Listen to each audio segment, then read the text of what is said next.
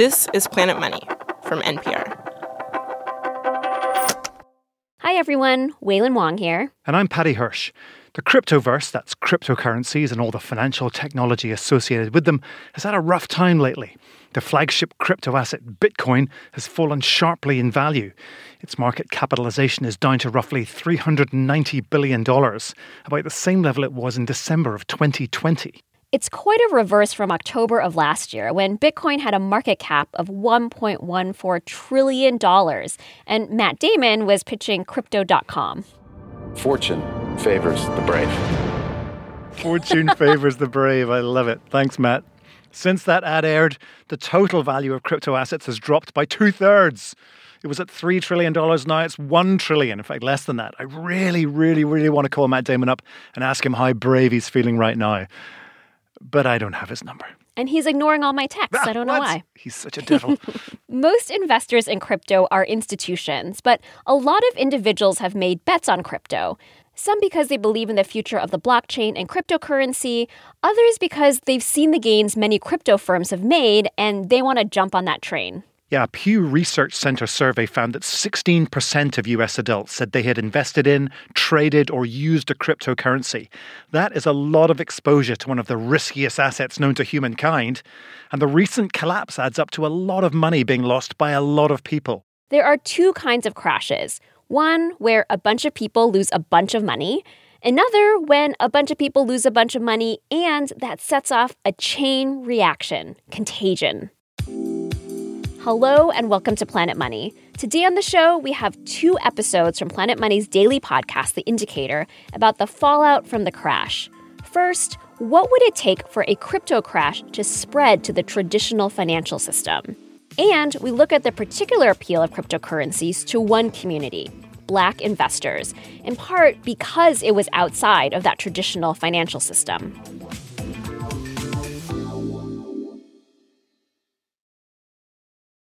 This message comes from NPR sponsor Wix. Cyber attacks are on the rise, and no business is too big or too small to be targeted. When you create your site on Wix, you get enterprise grade security, fully managed for you.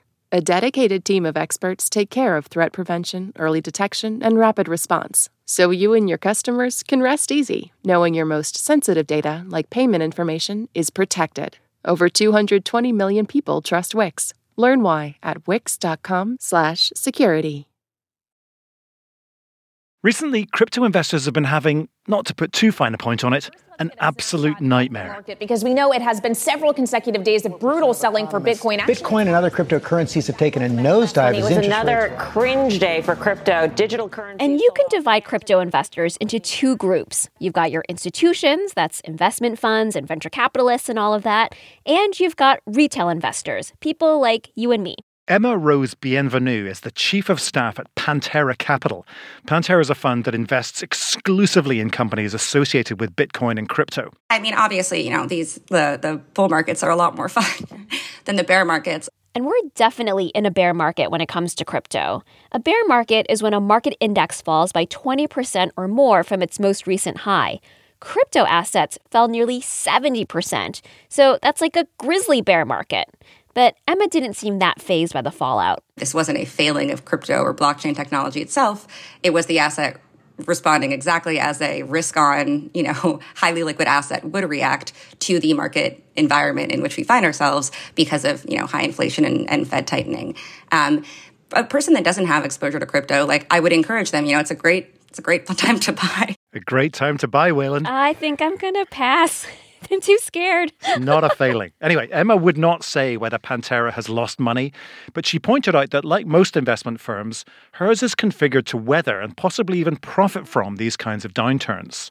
Now, that's not the same for individual investors, many of whom have complained in news reports and on social media platforms like Reddit that they lost thousands of dollars. And there are a lot of individual investors in crypto. An annual Fed survey found that 12% of American adults used or held crypto purely for investment in the last year.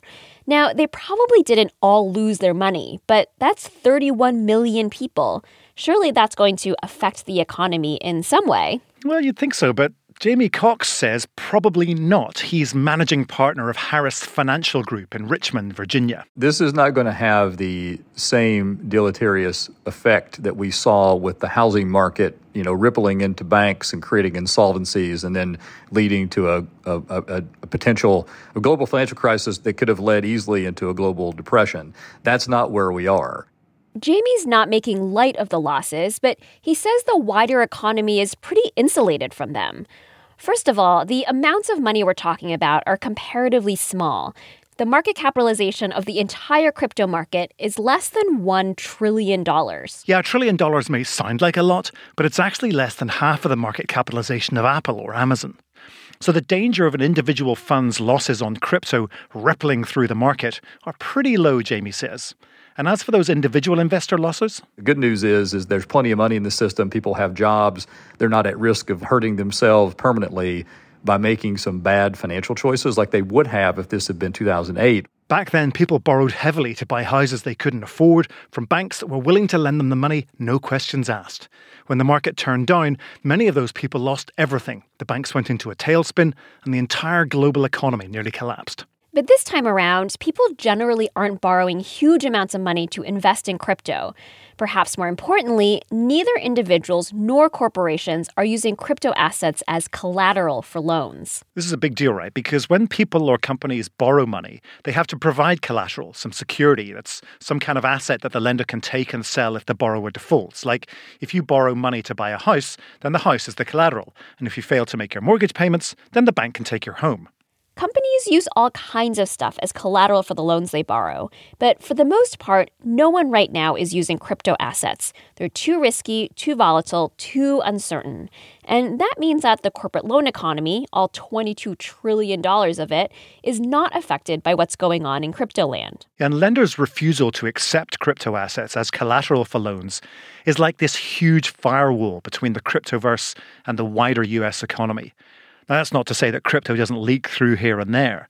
Jamie says the stock market's a bit of a weak link because publicly traded corporations are increasingly beginning to dabble in crypto. There's lots of ownership in cryptocurrency that didn't exist a couple of years ago.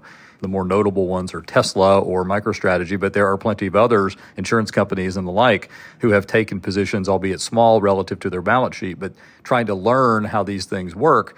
So it's a contributing factor to some of the declines in the NASDAQ. In other words, while the US economy is pretty insulated from the ups and downs of the cryptoverse for now, things are moving fast. Crypto assets are becoming increasingly mainstream. That means more and more Americans are going to become exposed to that world, either directly through their own investments or indirectly by owning stock in companies that have put money into crypto.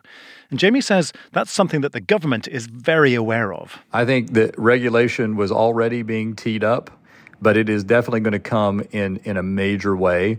You're going to see the SEC regulate to make investment advisors and things like that have higher fiduciary standards. And then you're going to have Congress come in and basically have a framework where it's going to be really, really difficult to have these things, you know, negotiable and operable in the United States. Regulation. That might sound like a bummer for freedom loving crypto heads, but Emma Rose Bienvenue at Pantera Capital, remember Pantera invests exclusively in the cryptoverse. She agrees that some regulation is needed, if only to protect individual investors. There's kind of a trope that, you know, people who are working in, in crypto investment firms are anti-regulation and just kind of, you know, libertarian. Uh, that's actually not the case at all for us. We think sensible regulation would be very good. And a lot of very dishonest projects, you know, led to a lot of sort of people that just didn't really know how these products worked losing their life savings, and that is unacceptable. A lot of people believe that the blockchain and cryptocurrency are the future of finance. Even governments are getting on board the crypto train. But that doesn't mean that going forward, the crypto market is going to be any less volatile or risky than it is today. Yeah, it could actually mean greater risk to the economy as these companies get bigger and more people invest in them. So, Yes, we can afford to wave off, if not ignore, this latest crypto meltdown, but we probably won't have that luxury for very much longer. While the economy is weathering this current crash, some groups of people haven't been as lucky. After the break, Adrian Ma reports on why crypto has become so popular with black investors and what the crash could mean for the racial wealth gap.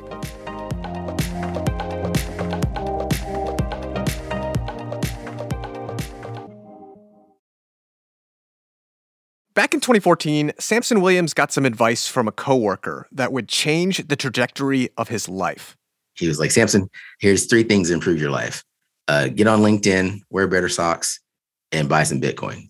So I got on LinkedIn, bought myself some Hello Kitty socks, and bought some Bitcoin in 2014. And it was that last thing, buying $200 worth of Bitcoin, that sent Samson down a rabbit hole. A few years later, by 2017, he saw hundreds of other new cryptocurrencies being created. He saw the world's first Bitcoin billionaire get minted, and it felt like it was becoming a mainstream thing. Samson became a true believer in the coming cryptocurrency revolution. Samson is black, by the way, and he says one thing he was particularly excited about was this growing idea in some parts of the crypto community that crypto could be a driver for racial equity. We're going to change the world here. That was a few years ago, and since then, Samson's view of crypto has changed a lot. And that was even before the massive crypto crash this year. Retail investors, particularly in black and brown communities, they've been sold the sizzle, but there ain't no steak there and we're the first group who loses out. In a recent survey by Ariel Investments and Charles Schwab, 25% of black investors reported owning crypto, and that's compared to just 15% of white investors. And other surveys tell a similar story. So, to figure out what's driving this adoption and what the crash in crypto means for building black wealth, we talked to Terri Bradford, Terri studies payment systems at the Federal Reserve Bank of Kansas City, and she says she was a little surprised to see black consumers embracing crypto way more than white consumers. It didn't intuitively make sense to me that that was actually happening. And I was like, ah, no way, that can't, you know, that can't be true.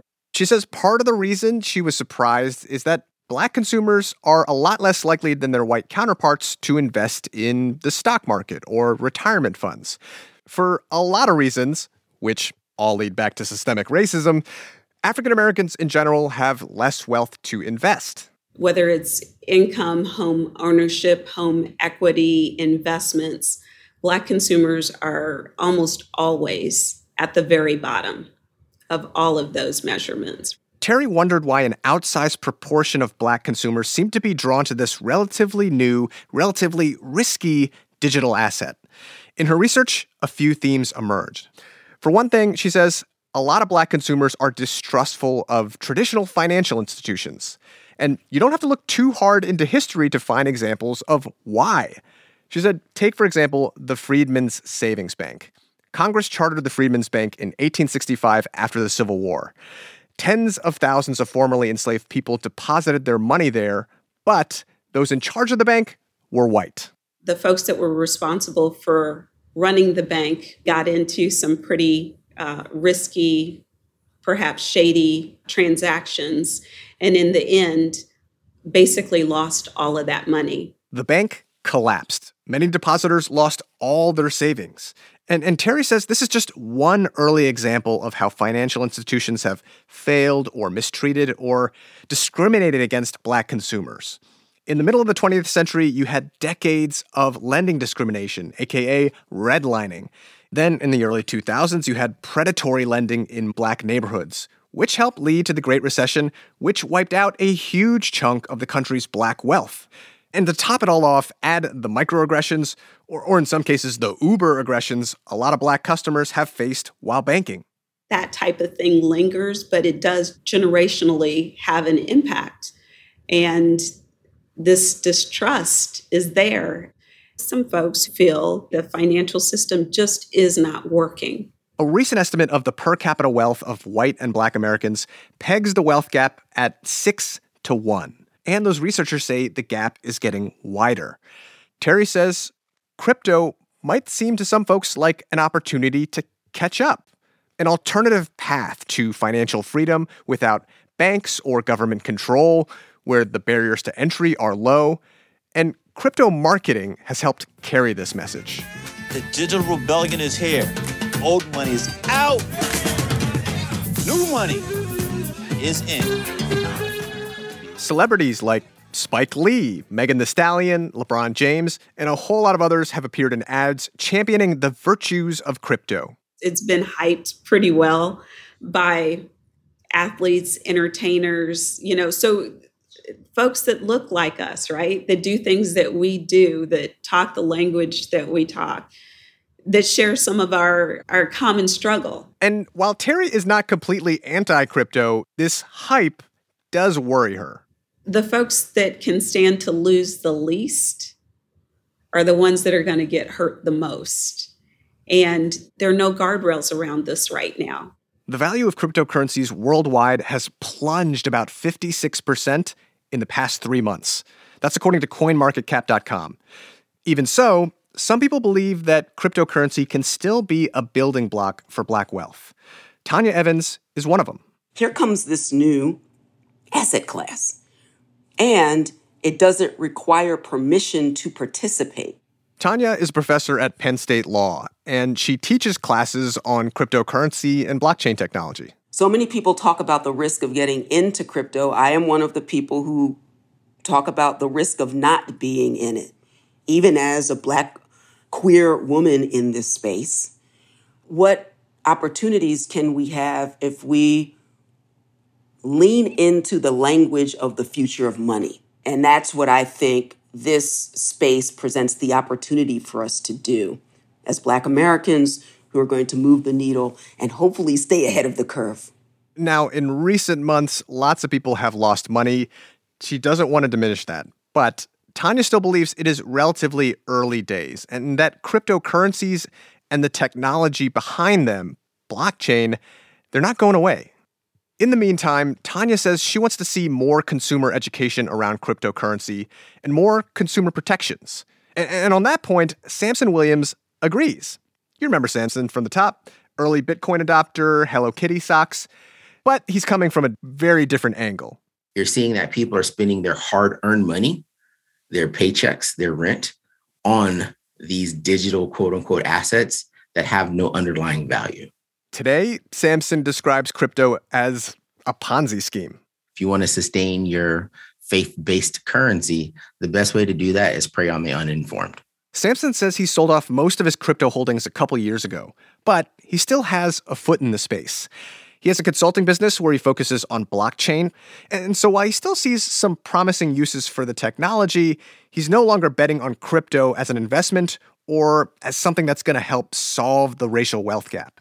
The day someone says, here's how Bitcoin or crypto solve unemployment and a living wage, then I will take them seriously. So if you don't have a job, you don't have the disposable income to invest. And so Bitcoin doesn't address human rights, civil rights, voting rights. Before I got out of the Church of Bitcoin, I, I did pretty well, but I'm still a black guy in America. Is Bitcoin going to help other black and brown folks uh, out of the vestiges of unchecked capitalism? No. Why? Because that's a political decision. In other words, Samson does not think that crypto is going to help spread the wealth. And there's actually early economic research to suggest the wealth already in crypto is pretty concentrated. According to this one study that looked at Bitcoin, they have the 0.01%.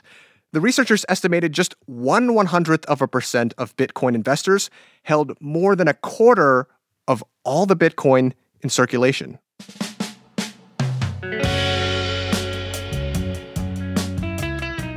That was Adrian Ma. These episodes of The Indicator were produced by Jamila Huxtable and Nicky Ouellet. They were engineered by Isaac Rodriguez and Gilly Moon and fact checked by Catherine Yang. Viet Le is The Indicator's senior producer, and Kate Concannon edits the show. I'm Wailin Wong. This is NPR. Thanks for listening.